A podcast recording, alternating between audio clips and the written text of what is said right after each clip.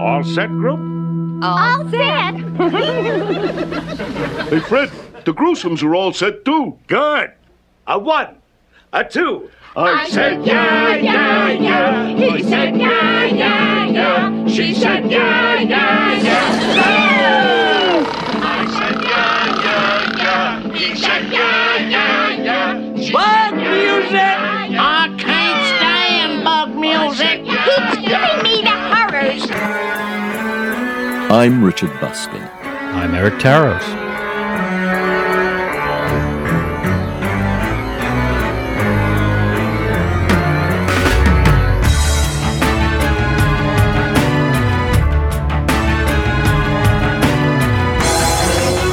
The Beatles. Naked.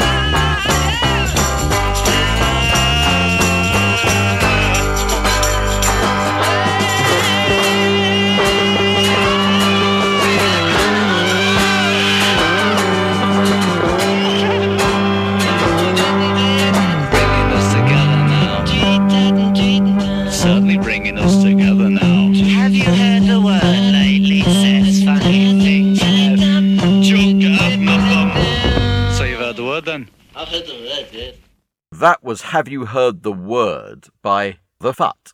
I was going to ask you, Richard, have you heard the word? Oh, I've heard the word. The word is love. Well, that was one of my favorites. Hmm. When we were first talking about doing this show a million years ago, I, I remember saying to you that I was collecting seriously as a Beatles fanatic since about 1974.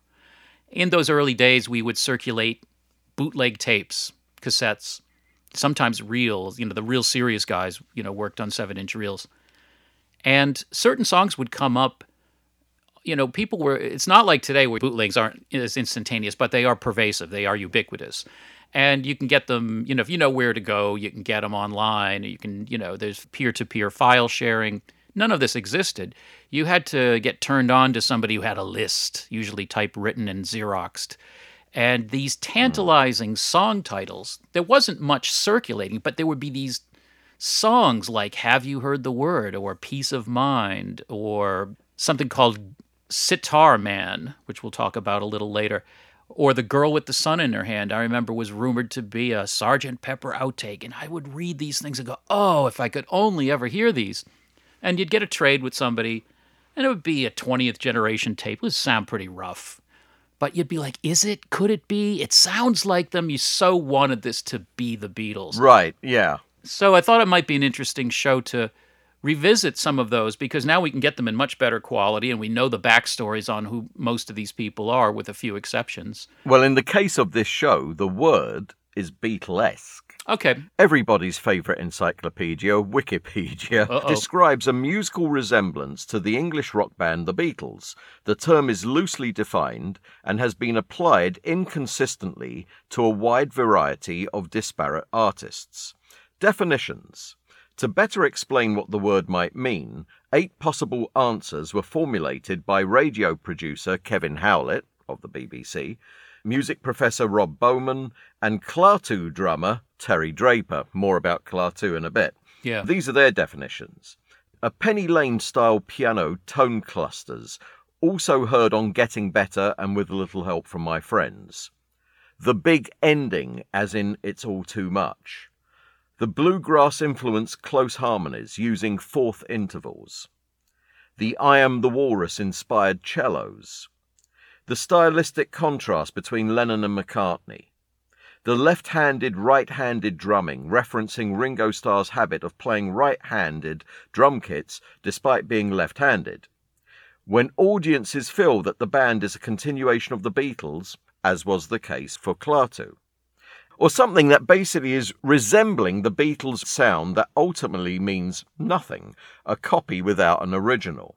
The Toronto Star's Jack Sakamoto commented, Some people's notion of that sound includes everyone from Panic at the Disco to Billy Joel to the Red Hot Chili Peppers. With those reference points, it's debatable whether the Beatles themselves would qualify for the adjective their music has spawned which I thought was pretty sharp. Culture Sonar's Scott Freeman argued that anyone who is Beatlesque has, quote, got to be a band, not just a singer songwriter with a backing band, but having multiple songwriters and multiple vocalists. Hmm, I'm not so sure about that. Not so sure about that either. And then finally, writing in 2017, Rolling Stones' Rob Sheffield identified Paul McCartney as the Beatle whose character best fits the term Beatlesque adding, if you dislike the Beatles, it's because you dislike Paul. If you love them despite their flaws, you mean Paul's flaws. Now, I didn't write that. I wouldn't agree with that last point because at the same moment after they had left the Beatles in the 80s, both Paul and George decided to revisit the Beatles, as it were, in a song. Hmm. Paul couldn't do it, and George nailed it.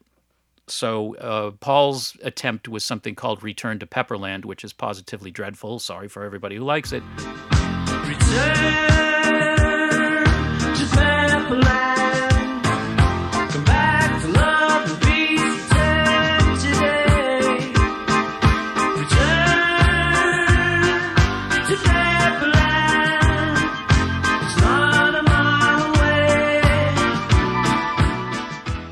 George's captures all of the essence of the Beatles in When We Was Fab.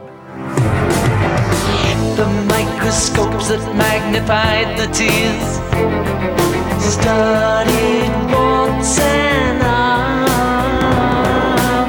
still alive.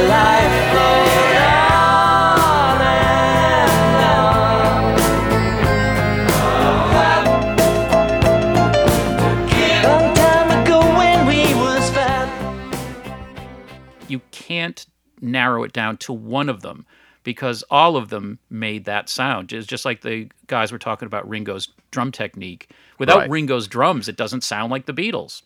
I'm going to be kind of deferring to you a fair bit on this show because this is much more your milieu than mine. I'm not so much into these sort of Beatlesque artists.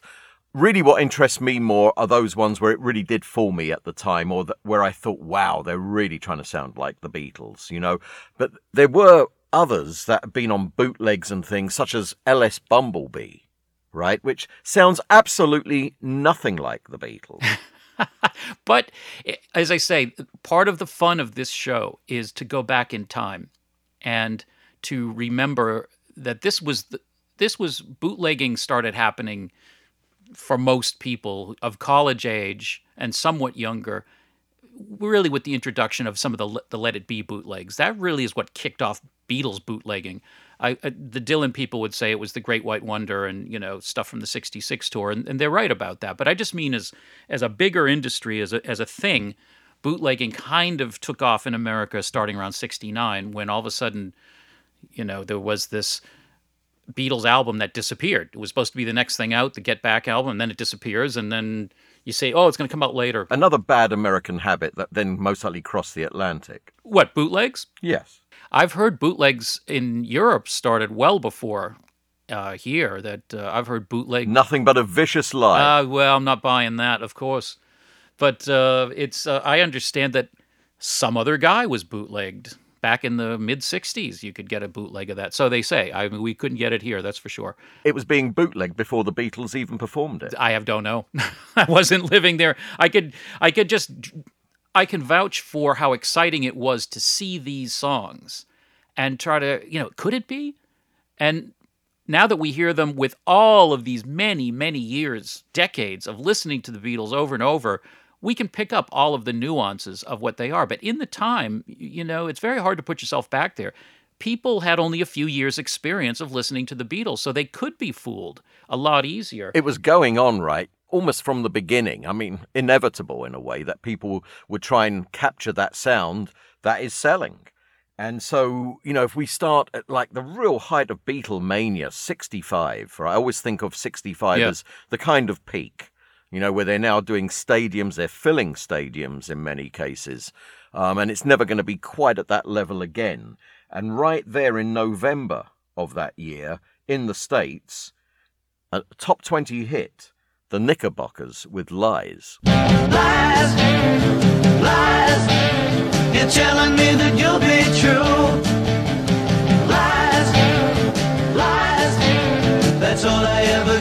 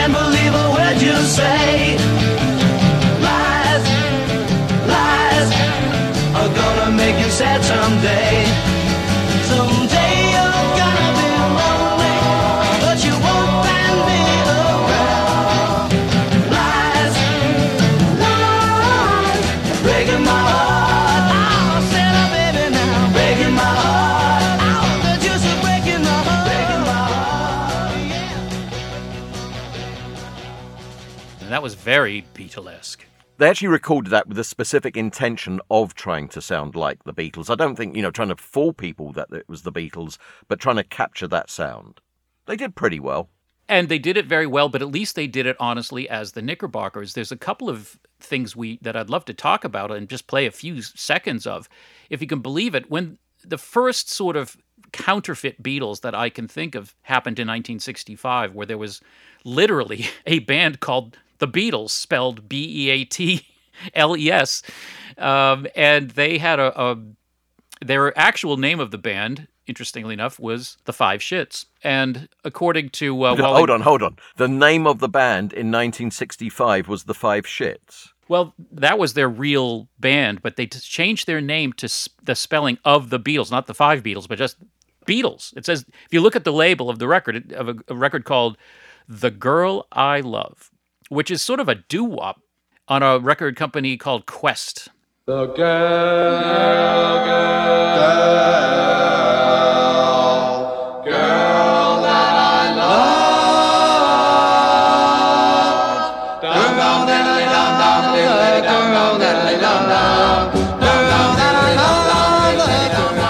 always loved the Wally Podrazik review of this record in uh, Altogether Now, which was considering the quality of music, the Five Shits it was an appropriate name for this band. The non shit Beatles, did they get to hear about the Five Shit Beatles? I don't know. That's a great question. I don't think that record did anything, but there was also a band called the American Beatles, but spelled the way the, the insect is spelled. But they looked like you, you hear you ever hear about this? They got booked to play South America by some enterprising American impresario. No. Yo, you didn't hear about this. Yeah, it was in 64 or 65. Once again, these guys, they called themselves the American Beatles, and they looked like the Beatles and dressed like looked like them. They had the haircuts. And I guess once the South Americans went to see these affordable shows, because the, you know the economic situation in the '60s in South America wasn't all that great, which is one of the reasons you know the Beatles never went. Is from what I've understood is because of the economics. It was probably going to be too expensive hmm. for the locals to see. But I guess once they found out about these phony Beatles, the spaghetti hit the fan. So there was this kind of movement around that period to deceive people, and then it went into the next sort of phase where it's the sound alikes, like the Knickerbockers, who weren't trying to say that they were the Beatles. And then you started getting, as I say, these mysterious songs as the Beatles got further in their career and directly related to when they got off the road. Right. Now, one sec, staying in 1965 for a second, have you ever heard the track by a band called The Tikis, Pay Attention to Me?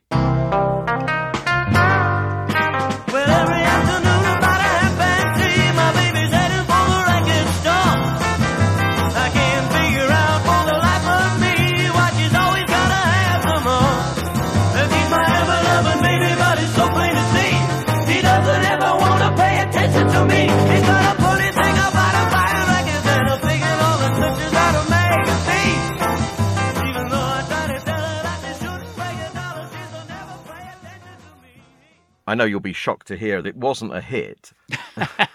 However, the that same band, the Tikis, then evolved into Harper's Bazaar, who did have a hit with their cover of Simon and Garfunkel's 59th Bridge Street song, Feeling Groovy.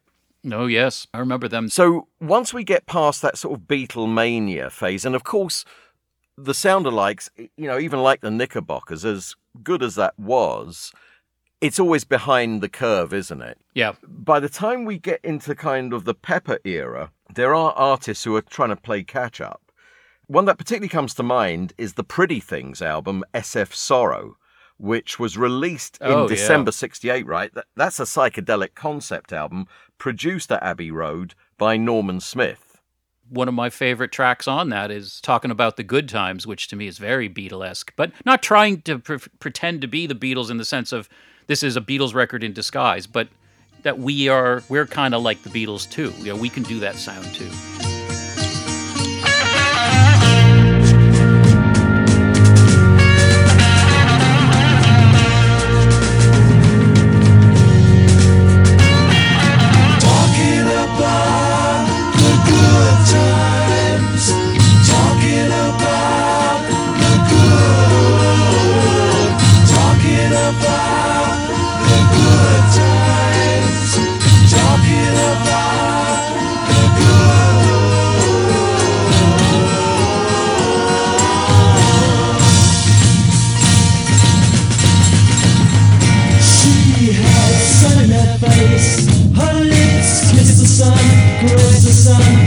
fields of life.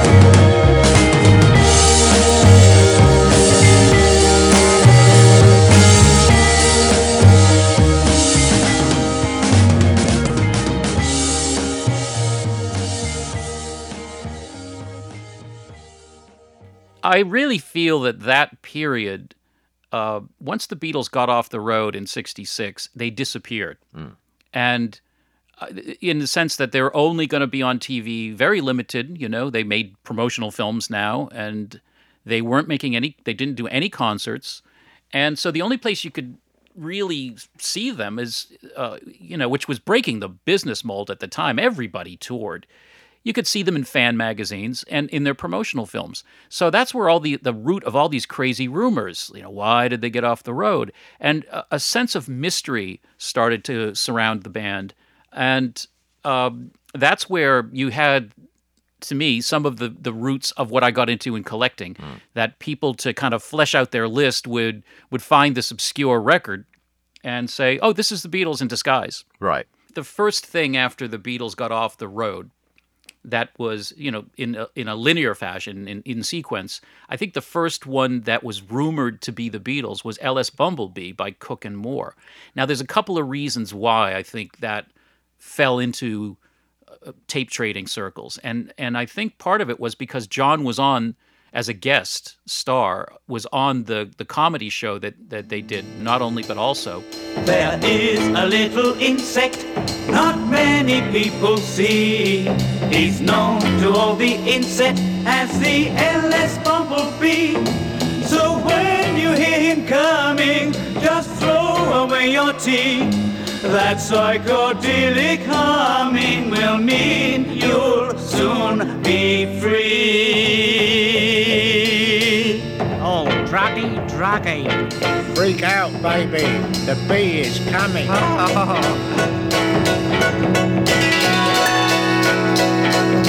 can hear the hum of the lovely LS bum bum bumblebee.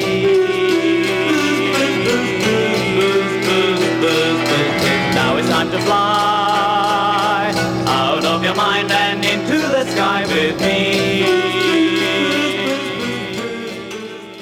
actually sounds a lot more like Piper at the Gates of Dawn to me. Yeah, I mean, I first heard LS Bumblebee on a bootleg in the late 70s. I was like in my late teens. And as naive as I was back then regarding Beatles and many other things, Yeah. I uh, never fell for that one for one second. It was like nothing about it sounded like the Beatles. You know, not the production sound, the instrumentation, the vocals, the kind of song that they would perform. It was like, what's this doing on here? Well, see, I was fooled by it, I must say. Um, I was You were always much more of an innocent, weren't you? absolutely to this day. It's that nine month difference. Yeah, it is. Anyway, there was a bootleg called LS Bumblebee, which actually had a printed cover, which a lot of bootlegs didn't. They just had, you know, inserts. And actually, I think I've told you this story before. It's how I bonded with uh, Joe Pope. He was the one that he was on my r- teenage radio show pushing his uh, Beatles convention, which was called Mystery Tour 75.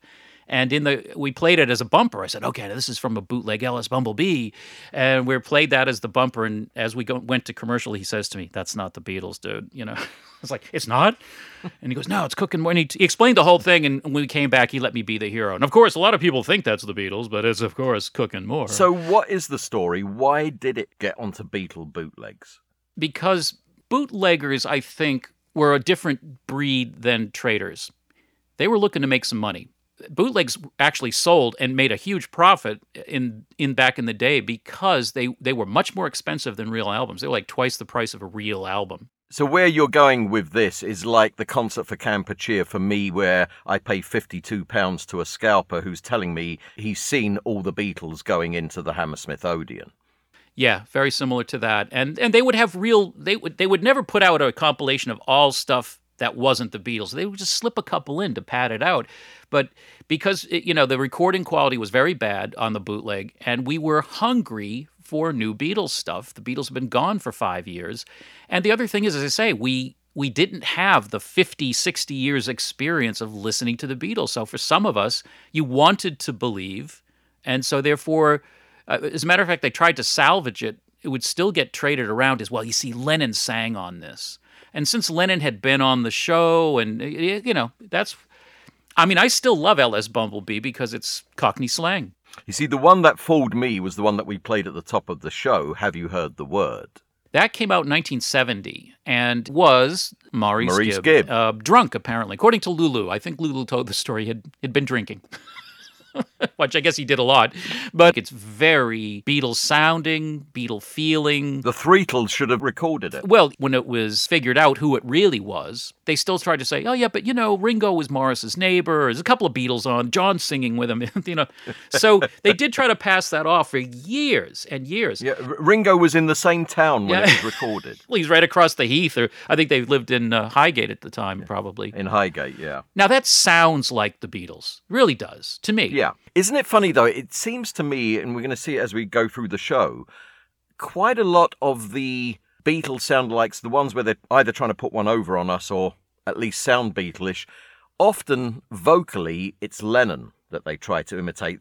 It's as if they've zeroed in on his voice being the most idiosyncratic within the Beatles.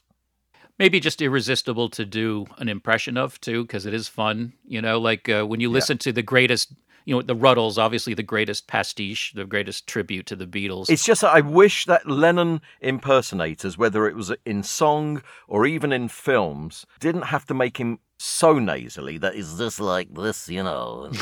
like, God. i like your version Mine makes him sound a bit more like Neil Aspinall. well you know he did sign the autographs and stuff like that i i think those ones though those let's face it, i was fooled by have you heard the word the stuff that blows my mind in early 68 i think it was uh, a, a record came out by lord sitar Yes. an album. And uh, one of the things we're going to play, Richard, is a very rare air check in my collection from WBZ, which was you know the rock and roll station on the AM side in the '60s. And you can hear Dave Maynard, the one of the main DJs, playing this instrumental lounge music. It's like bad airport lounge music with sitars going through it.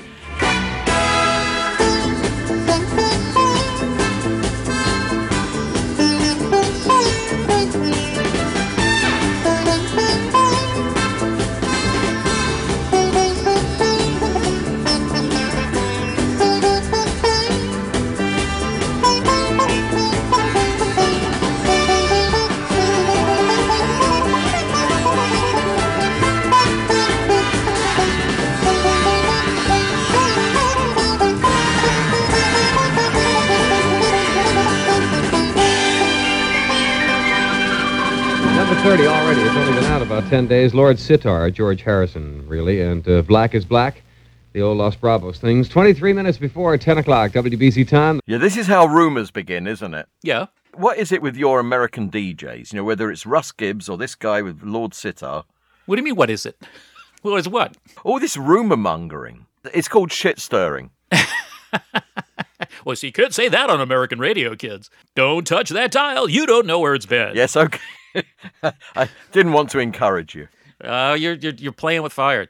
Anyway, why is that? Because I think American media was a little angry at the Beatles. The Beatles weren't playing along. You know what I mean? They were forget the the antagonism of the Jesus Christ statement, which was a couple of years previous, and that had blown over or whatever. I think it's the idea of disappearing, no more personal appearances. You know, they didn't very often call up a DJ. They did do for some of them, you know, and do a phone interview.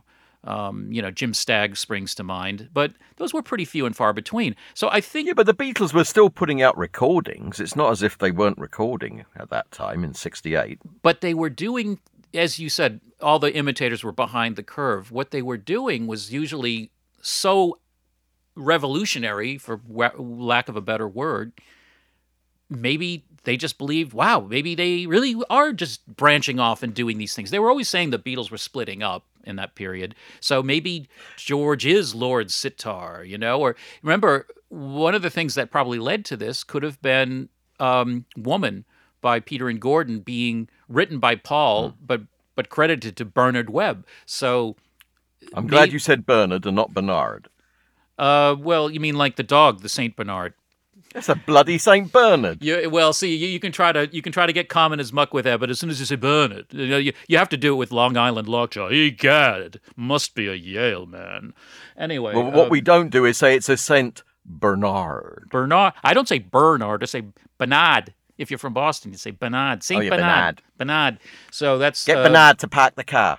Exactly. But I mean, so so the crazy ones like that. How the hell could you believe that George Harrison, with a straight face, would do "If I Were a Rich Man" as an instrumental? that even at age eight, I wasn't buying. Fantastic. Absolutely brilliant. Well, even an eight-year-old could figure that out because I remember this record and and obviously I have these ear checks. But there's one mysterious, wonderful record. We must play this one now because uh, this one had me fooled, and I, it wasn't until I actually spoke with Pete Best and showed him the record that I was my hopes were dashed. So I want you guys to, in your mind, before we play this, you've got to imagine Pete Best. It's 1967 in the late fall. He's heard Sergeant Pepper just like everybody else. He tries acid, and he suddenly this fantastic Beatle-esque, Pepper-esque song comes to him, and then he rushes into the studio and he creates his masterpiece, "Carousel of Love." Come round, the show is on, they're shouting in the air. See hurdy-gurdy rides, take time to stop and stare.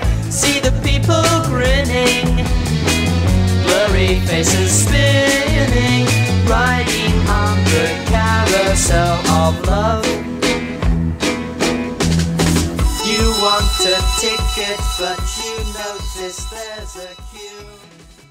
So what you think of that?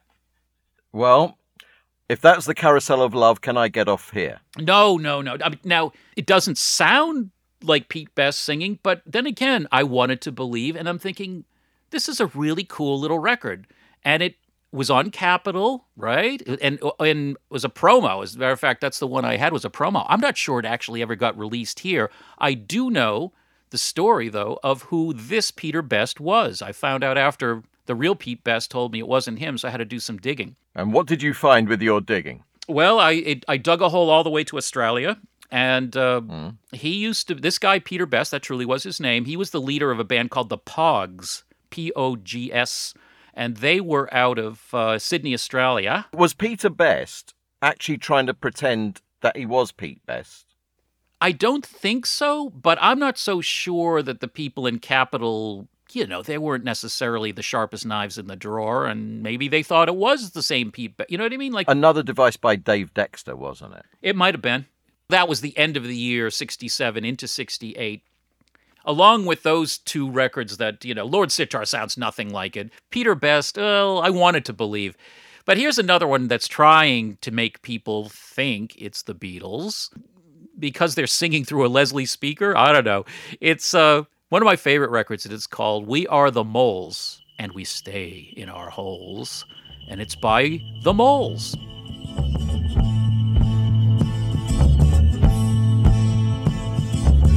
We are the moles and we stay in our holes.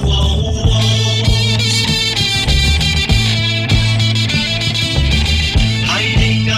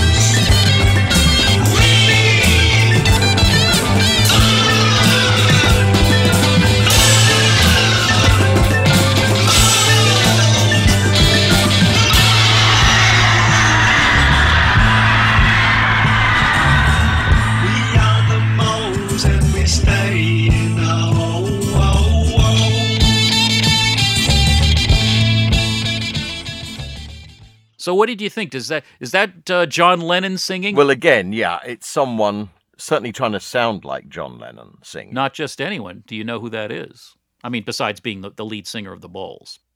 Trivia question. Nope. Go I'll, on. I'm gonna f- I'll flip all the cards. Simon Dupree and the Big Sound actually made that oh, record. kites. Wow. It didn't sell. You know what I mean? I'm not surprised. See, sometimes these things worked out. That one didn't sell, but as you heard on that sound check uh, just a little bit earlier, that you know Lord Sitar had at least a top thirty record in Boston. you know, on on the rumor mill because it was supposed to be George. Yes. So before we leave 1968, Richard, I want an answer to a question. How about if a sibling of a Beatle does an homage to the Beatles? A sibling of a Beatle. It's got to be Mike McCartney. It is Mike McCartney, and this is a psychedelic masterpiece recorded on June 18th, 1968 at De Lane Lea Studios. So on Paul's 26th birthday. Yeah, and the cast of characters on this record is not to be believed. The backing band is Jimi Hendrix and the and the Experience. Dave Mason is in there. Paul is producing, and uh, it's two thirds of the scaffold. This is a real masterpiece. It's from a very rare album. I did have a chance to speak to Mike about it one time, and his face just lit up. He goes, That's one of my favorite things ever. And this incredible little tune sounds very Beatlesque to me, and it's called So Much in Love.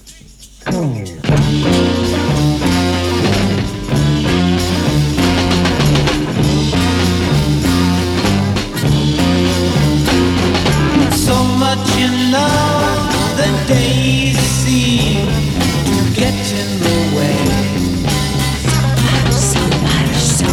So much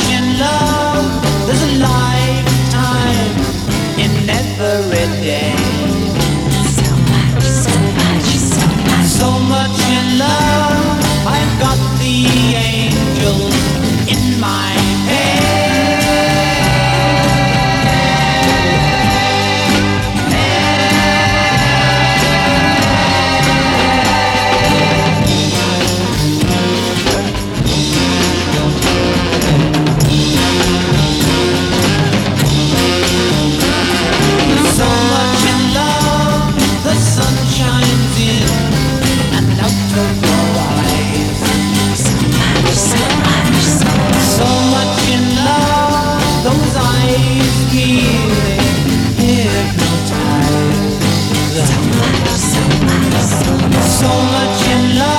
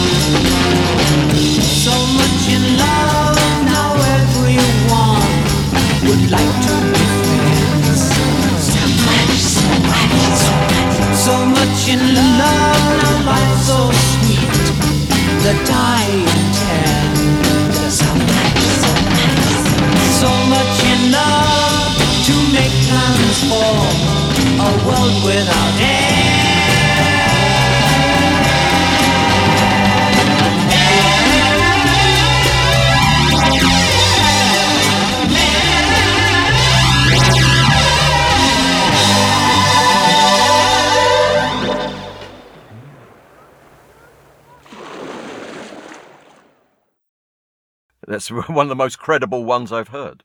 And Beatlesque phasing. Well, because a real Beatle was doing the phasing in the control booth, probably.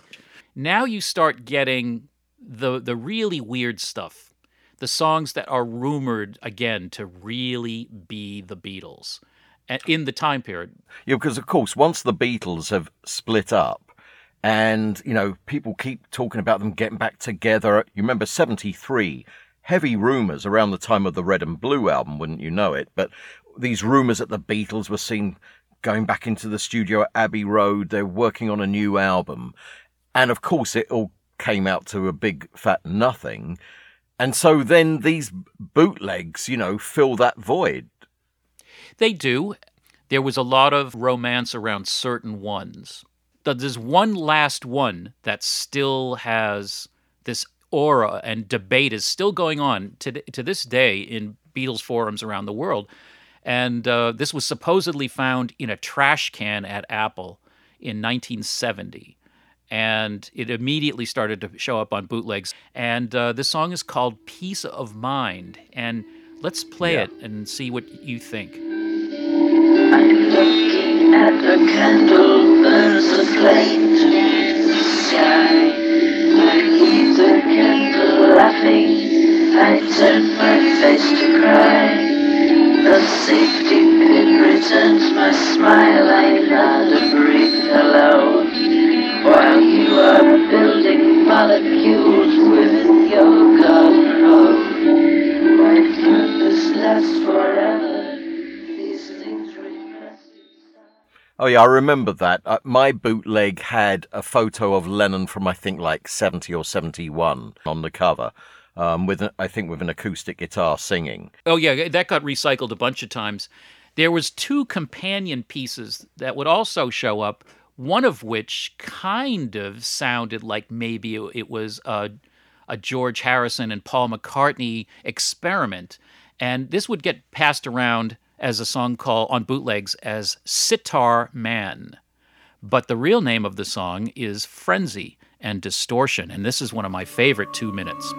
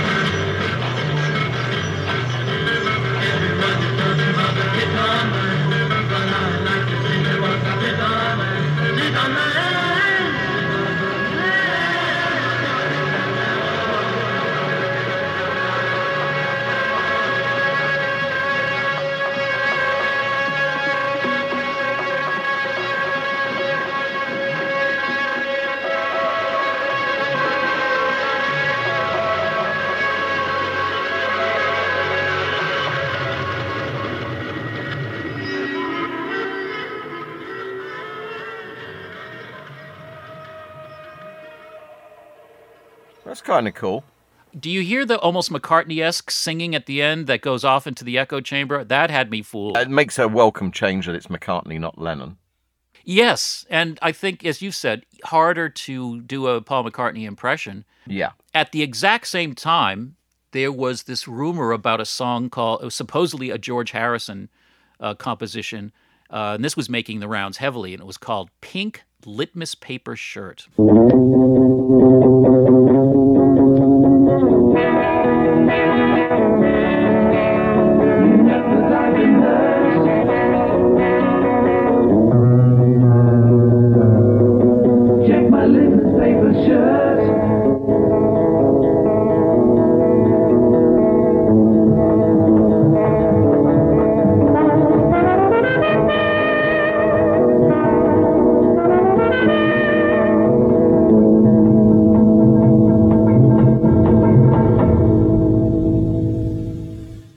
That sound familiar to you, that song? Yeah, again, I heard that at the time. It was another one. Oh, you know, it's the Beatles. What one of the, those unreleased numbers. It, it turns out that this was a uh, an early version of a of a Syd Barrett track, so it's actually a Syd Barrett bootleg, but it got passed around as a as a So Beatles. even one. Syd was trying to muscle in. a lot of money, a lot of coin there, you know.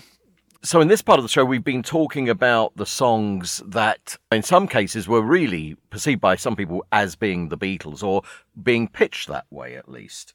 But then there were the ones where people were either, you know, just paying homage to them or you could say ripping them off in some way or another that ran right the way through the 70s. I mean, at the beginning of the 70s, you could say Badfinger, right? You know, I mean, pro- you know, produced by Mal Evans, no matter what.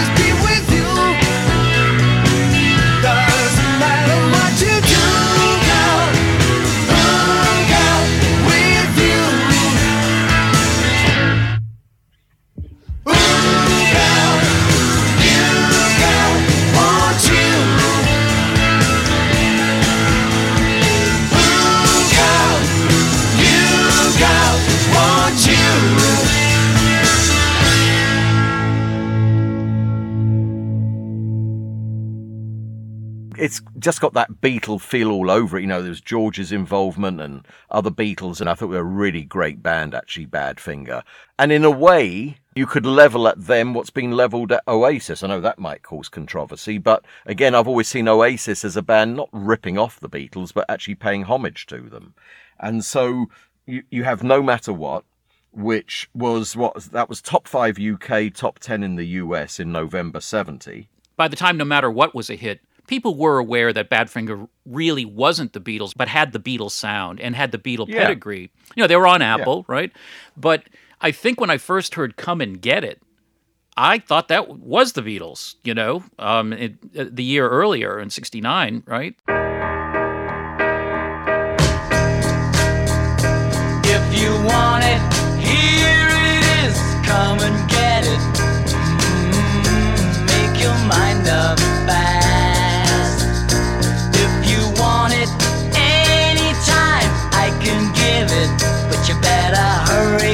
it may not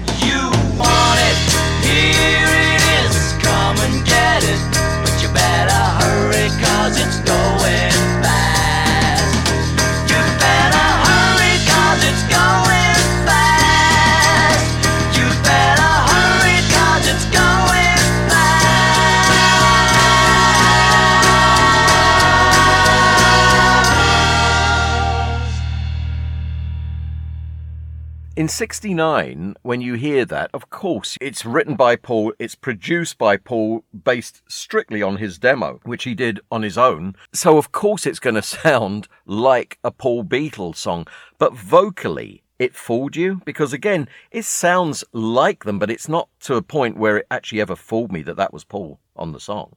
When I was nine years old, it did fool me. It's a shame I didn't know you back then. I might have made a bit of money off you. Yeah, you and everybody else. Well, I certainly spent enough money on phony bootlegs. Only bloody chance I would have had. Well, ditto.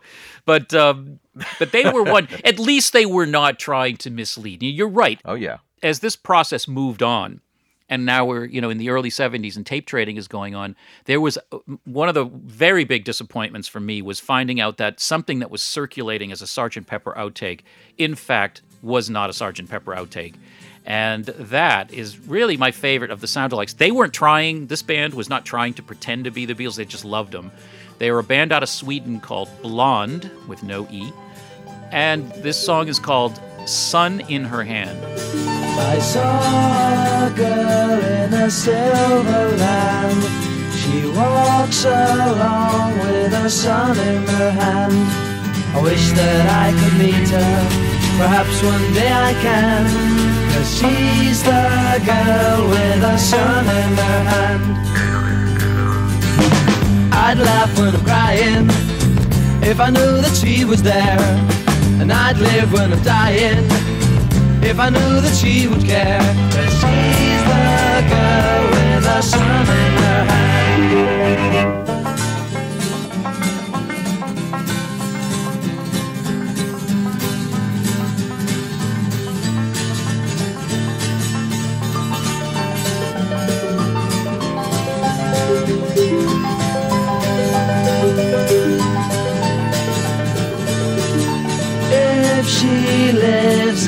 Silver land, perhaps she'll give me the sun in her hand.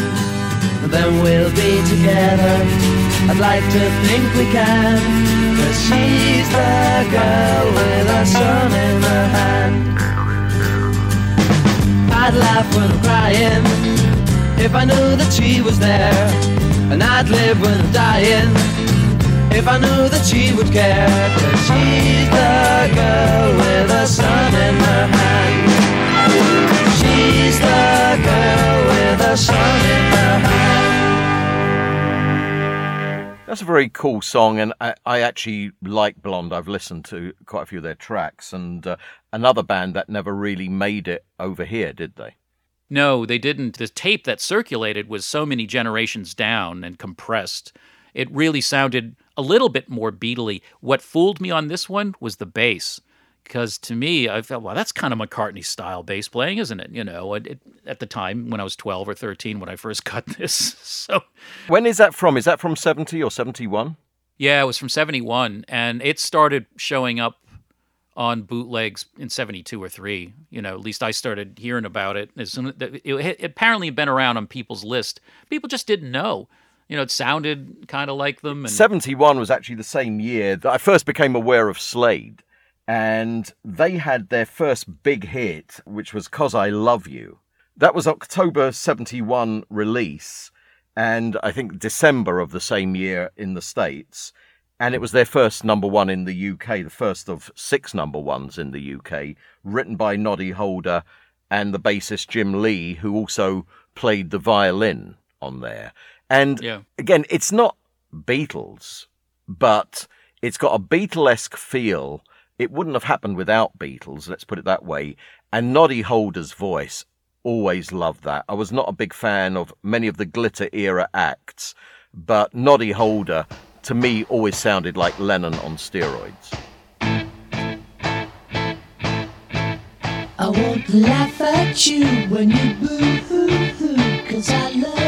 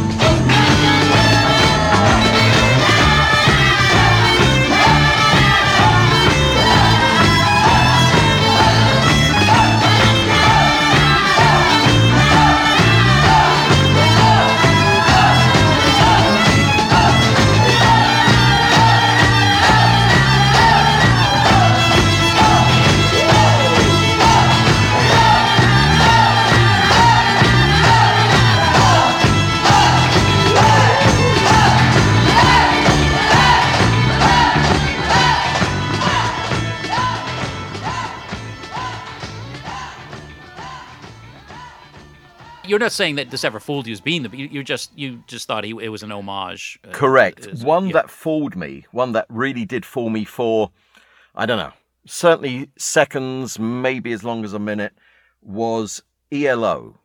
1975, most likely this would have been late one night, had the transistor radio on. Remember those? And I had Very well.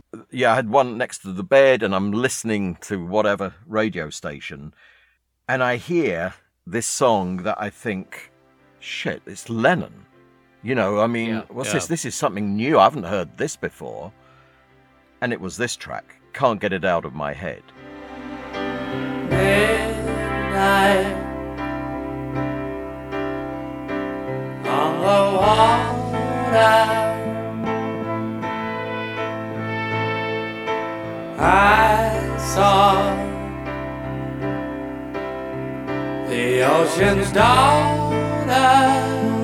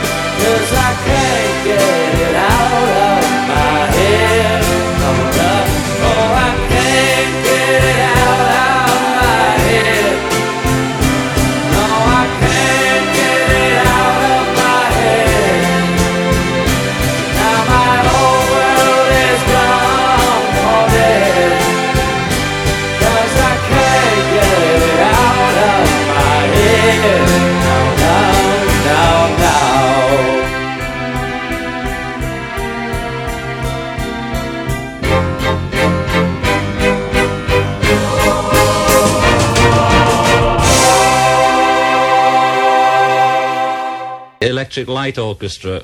It's a nice group. I call them Son of Beatles, although they're doing things that we never did, obviously. But I remember the statement they made when they first formed was to carry on from where the Beatles left off with Walrus, and they certainly did. taking it in this light, I agree with you. When I listen to it now, having not heard it in many years, and thinking that extra compression from a transistor radio, yeah, I would have been fooled in, in the first five minutes of that too. He's absolutely going out of his way to sound Lennonish with the- reverb on the vocal and even the affectations. You know, oh no, oh no. So- it's uh, it's kind of ruttleish almost, but it is brilliant. It's a it's a great track. And I, you know, I love the production. I love the performance. And again, it's a homage to me. I, I, I don't have a problem with that. Yeah. You know, around that same time where the Beatles reunion rumours are rife, but nothing's happening, and there I am in my sort of mid teens, really hoping against hope that this will happen, that there will be a reunion. So then the desperation lends itself to not even ones that I'm being fooled by, but ones that I can kind of imagine in my head. It's the Beatles in, in a reunion performing this song. And the one that really hit the target for me in that regard was this song by Pilot. Now, you know, you know them from the song Magic. Ho, ho, ho, it's magic. You know, never believe it's not so. Oh, the first time I heard it, I thought it was the Beatles. And they also had the hit January. But one of the sort of lesser known tracks was this one that made it just to the top 40 in the UK in 75. It was the lead off on their debut album, which was called from the album of the same name. And it's a track called Just a Smile. Listen to the production, including the background hand claps, the whole vocal arrangement. To me, it was McCartney at a Beatles reunion with their new single.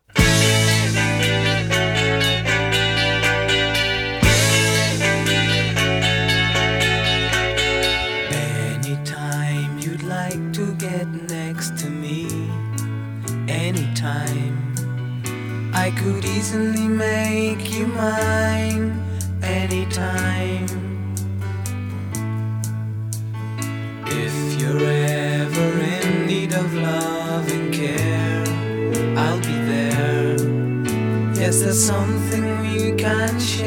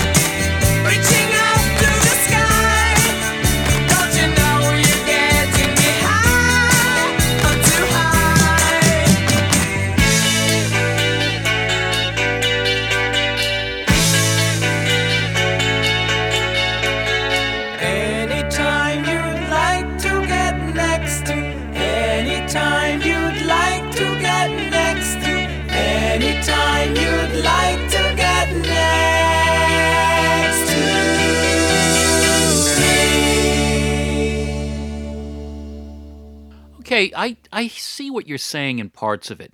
You know what I'm thinking the whole time I'm listening to this, though? Uh, well, number one, for me, Magic sounded more Beatley to me than this. This sounded kind of like Hmm. Marc Bolan to me. I was like, wow, is this like a T Rex record or something? You know, I mean, Interesting. yeah, I, I was catching a lot more like Bolan esque thing, you know, happening, but that was all, you know, floating around at that time as well. Um, You know, there's a record I I don't want us to forget about playing because it it has such an interesting history, and this is one that was also rumored to be a Beatles reunion record from a couple of years earlier, and it was a hit. It's the only one I think in the list uh, where it was confu- really truly confused with the Beatles, supposedly, but still a hit on its own. It's a group called Hotlegs, and this is Neanderthal Man.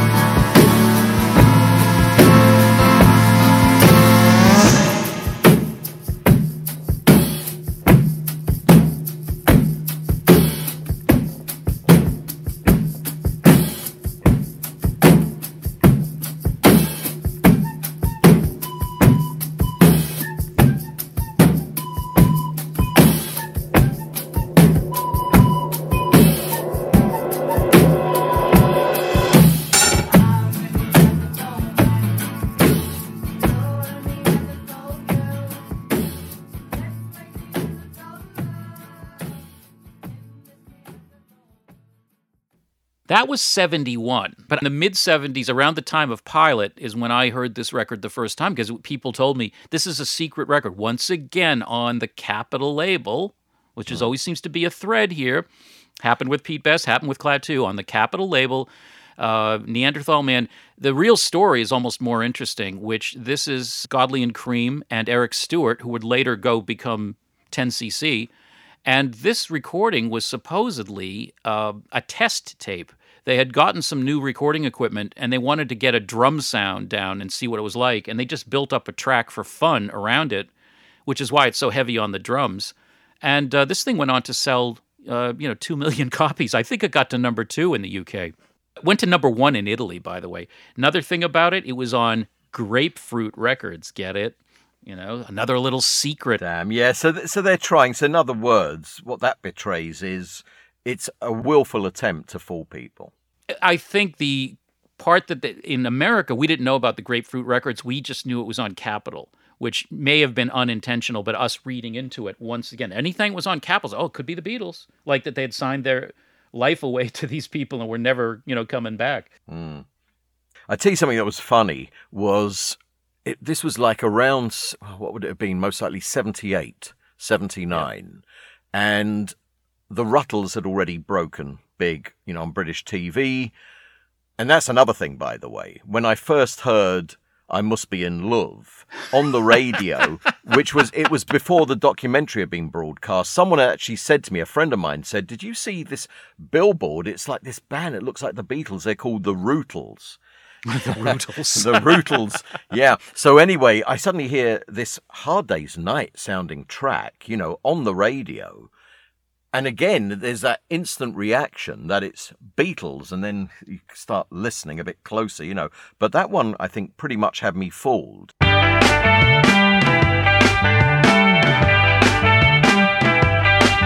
feel good, I feel bad, I feel happy, I feel sad.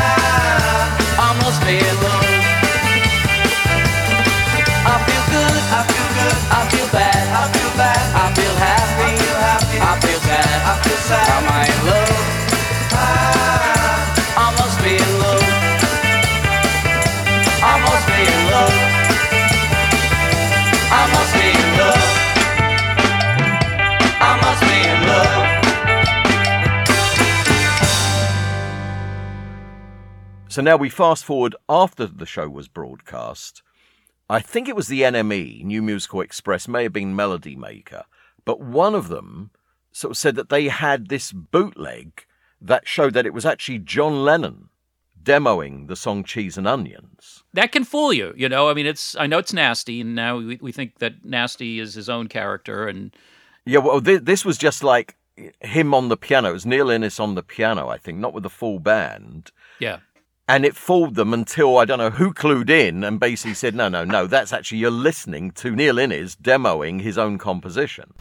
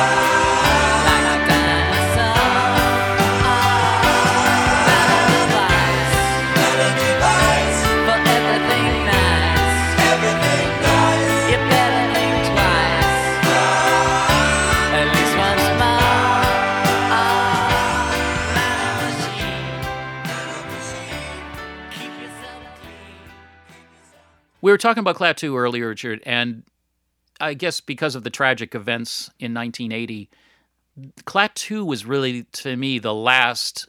Could it be the Beatles? When I listen to Calling Occupants of Interplanetary Craft, I'm not hearing the Beatles sound. However, other people did at, in the day. And what was mysterious to people and part of the rumor mill, and, and it was certainly rumored, it was like an open thing. They were on Capitol Records once again. Their, the artwork did not show the band, it just had a, an illustration of kind of eh, a little bit behind it illustration, you know, happy, slightly late psychedelic type drawing. And people bit and people like, well, could it be? Could it be some of the Beatles? I would hear that. Oh, this is like three of the Beatles and some of their buddies, and they're going to reveal all, and this is the way the Beatles are going to come back. So this, I think, was the last one, and uh, it it actually did well enough. This was kind of a minor hit that you had Beatle freaks, a brother and sister team known as the Carpenters, who latched right on this, and they did a cover version, which I think was a bigger hit than Klaatu's version. And here's calling occupants of interplanetary craft. In your mind, you have capacities, you know, to telepath messages through the vast unknown. Please close your eyes and concentrate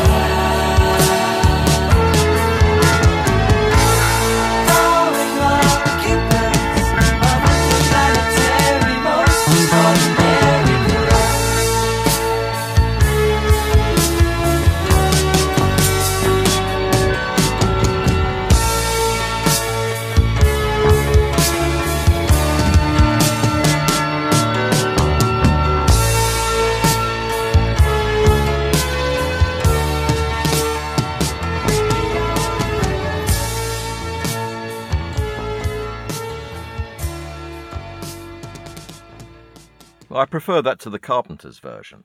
I'm not sure. It's a it's a coin toss for me. Um, you know, I had I used to work with this kid Scott who uh, his two big passions in music were Norwegian death metal and the Carpenters, and he would. I'm and I'm not making that up. That's what you call eclectic taste. He, he was he was very eclectic and and he looked just like Ed Big Daddy Roth. You know, he had this kind of like slick back hair look and everything. And uh, yeah, it was an interesting kid, Scott. You certainly associate with some interesting people. yourself included. Look in the mirror. so yes, I uh, see death metal and Carpenters when I look at, at myself in the mirror. I, and I am not exaggerating. And he would he would interchange these things all day in the office. It was very funny. But anyway, so uh, now we're gonna what what goes next? Now we're getting into the. Uh, Well, for me, it's a little story from the mid 80s where I was writing for Pro Audio magazines. Okay, so it was like these technical musical articles where I'm interviewing producers, engineers, sometimes artists as well, but about the specific recordings, the equipment they used, and the production techniques. And so Dave Clark, he of the Five, had a musical that he was producing um, in London at the Dominion Theatre in the centre of London called Time. And, you know, it had it was all state of the art production. I, I know they had a hologram of Sir Laurence Olivier in the show. Wow. And yeah, and then they had this soundtrack album with various artists. And one of them was Julian Lennon. So I was doing this series of articles called Tracks, and I'd interview someone about one particular song, and they would break it down for me, you know, how it was recorded. So Dave Clark said, yeah, he- he'd love to do it. He was the producer of this album. So, yeah, come along. I said beforehand, I asked, you know, as a producer, are you technical? Will you be able to give me the technical info? Oh, yes, no problem. So I go along with the photographer. It was the first time I'd met Dave Clark. He didn't look like he'd looked in his 60s heyday at this point. He looked slightly strange, let's say, and uh, imme- immediately said to the photographer, no photos. And it was, we both understood that. And then we get into the interview, and you know, I sort of softball him with the first question, and it's like, how many tracks was this recorded on? And he said, 120. Now, back in the mid 80s, no one was recording on 120 tracks that I knew. So I was like, oh, wow, okay. So what was on there? Oh, you know, vocals, guitars, bass, drums. Yeah, what else? That was it. I immediately know this is a non-interview, right? This is, you know, Yeah. this is never going to go into the magazine. How do I get out of this? Let's just, you know, be polite about it. Ask him a few, Yeah. you know, bland questions and say thanks very much. And during the course of that part of our interview, he came up with a nugget that Julian had a far better voice than his father. Wow. Yes. So judge for yourself.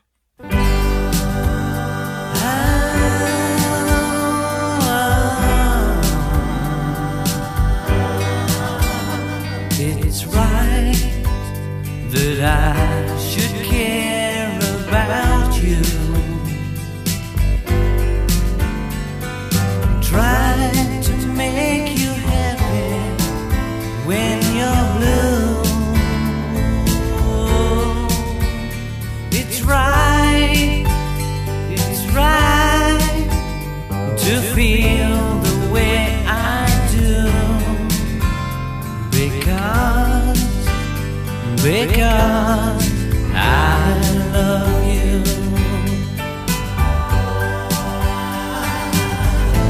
It's wrong to say, don't.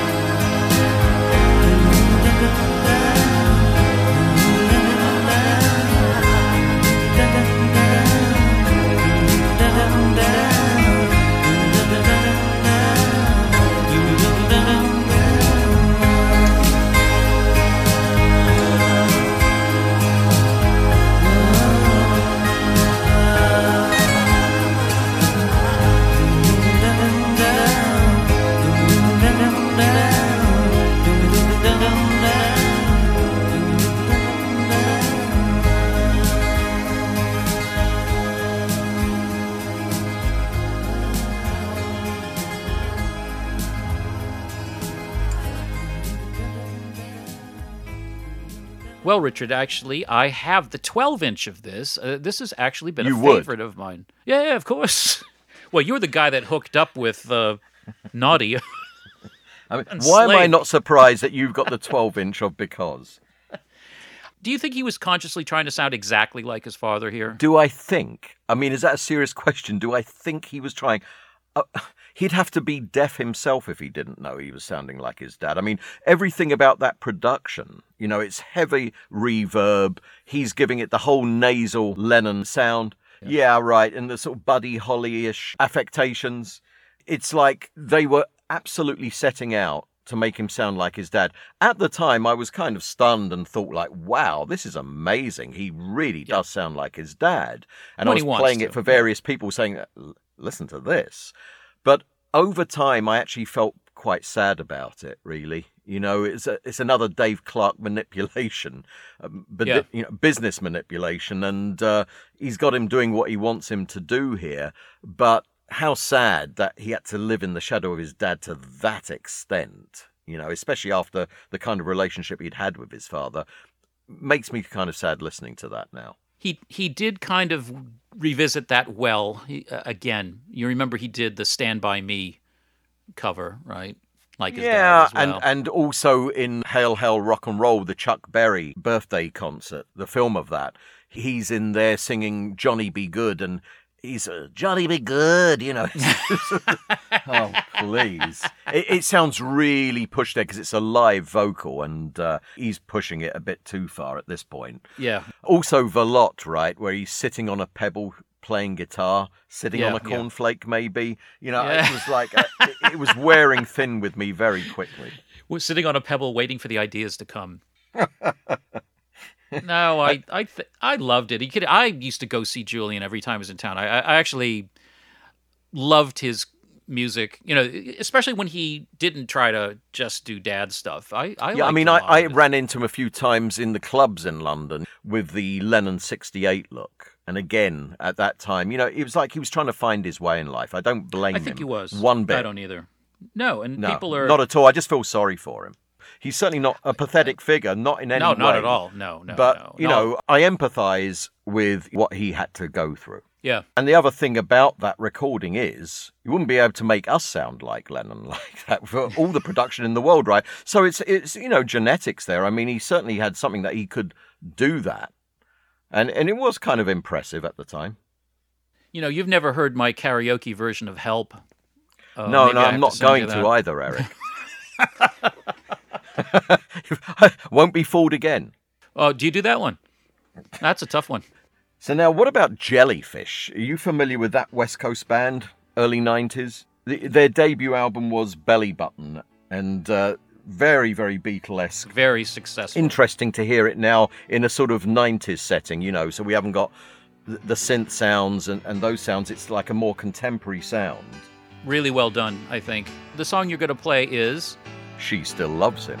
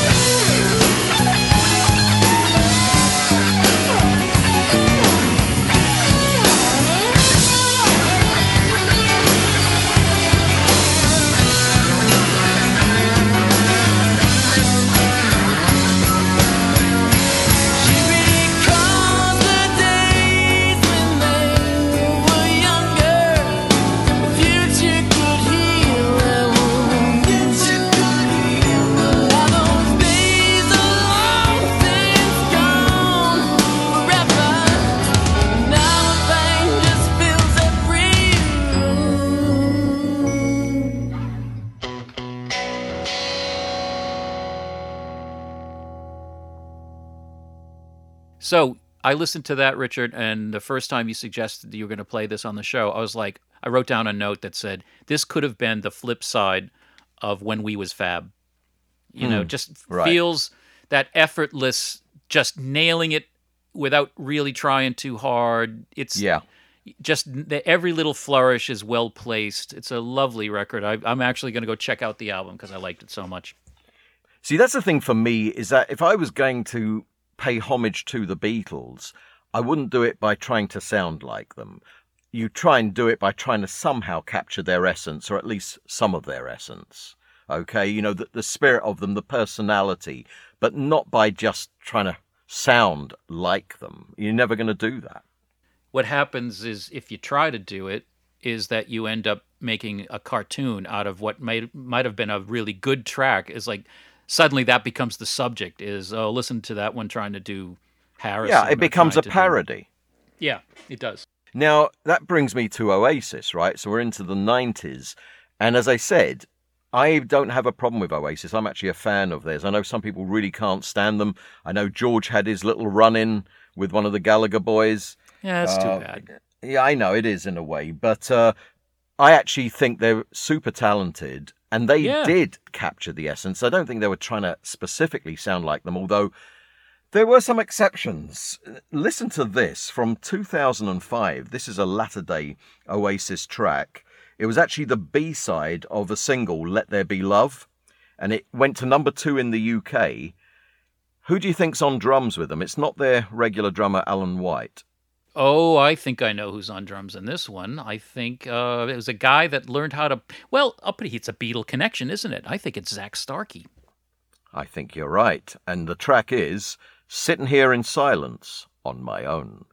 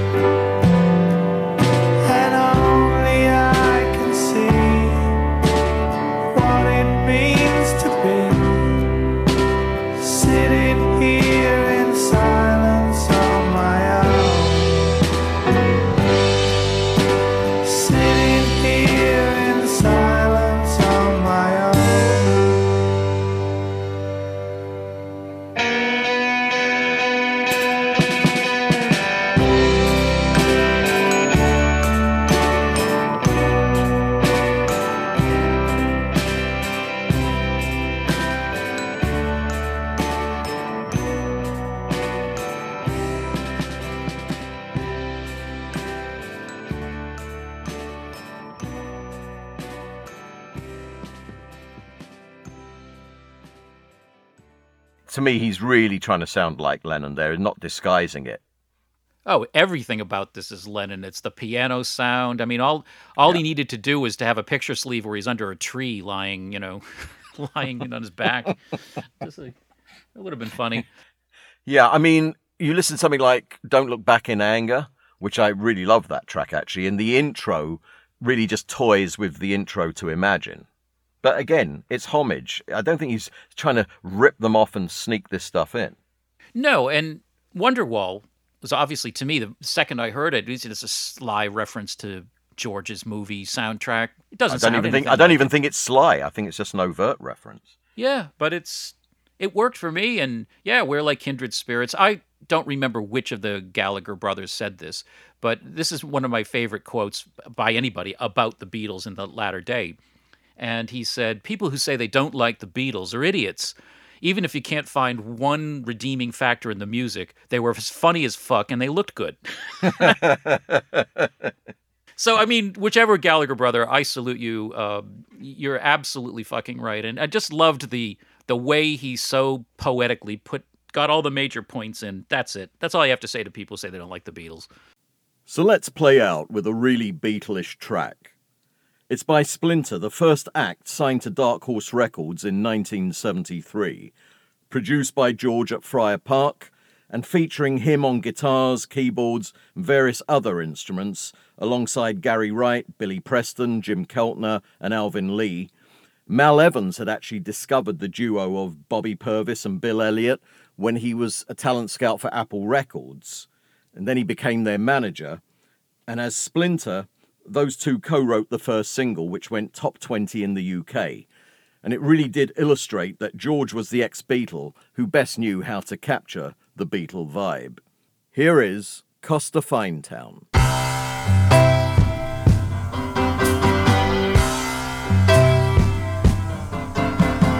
Dirty old hole in the side of the road for the man who cleans the streets. Open pub doors where the working class goes at night. Written on walls where the cats never crawl for the glass along the top. Man, I was born there, I'm gonna walk right back. Costa Fine Town, it's a fine town.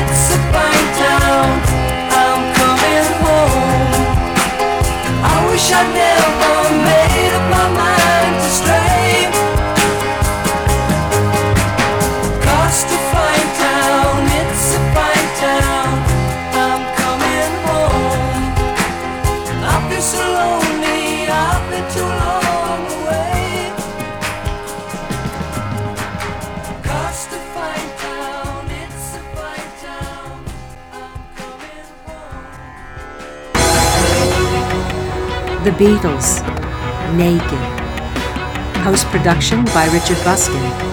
Theme music by Craig Bartok.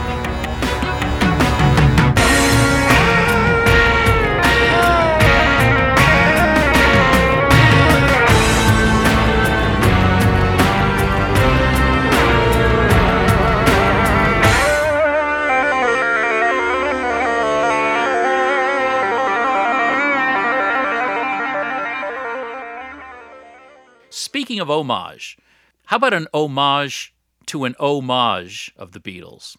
Are you ready for that? Yeah, that sounds like an impersonation of someone impersonating someone. It's, it's precisely what that is. Uh, this is something that was floating around on the internet for a while, and it is a parody of Free as a Bird, supposedly uh, a Rutles creation, but it does sound like Neil Innes in places, but it's not Neil Innes. I did ask about it, and he says, "Oh, he was horrified."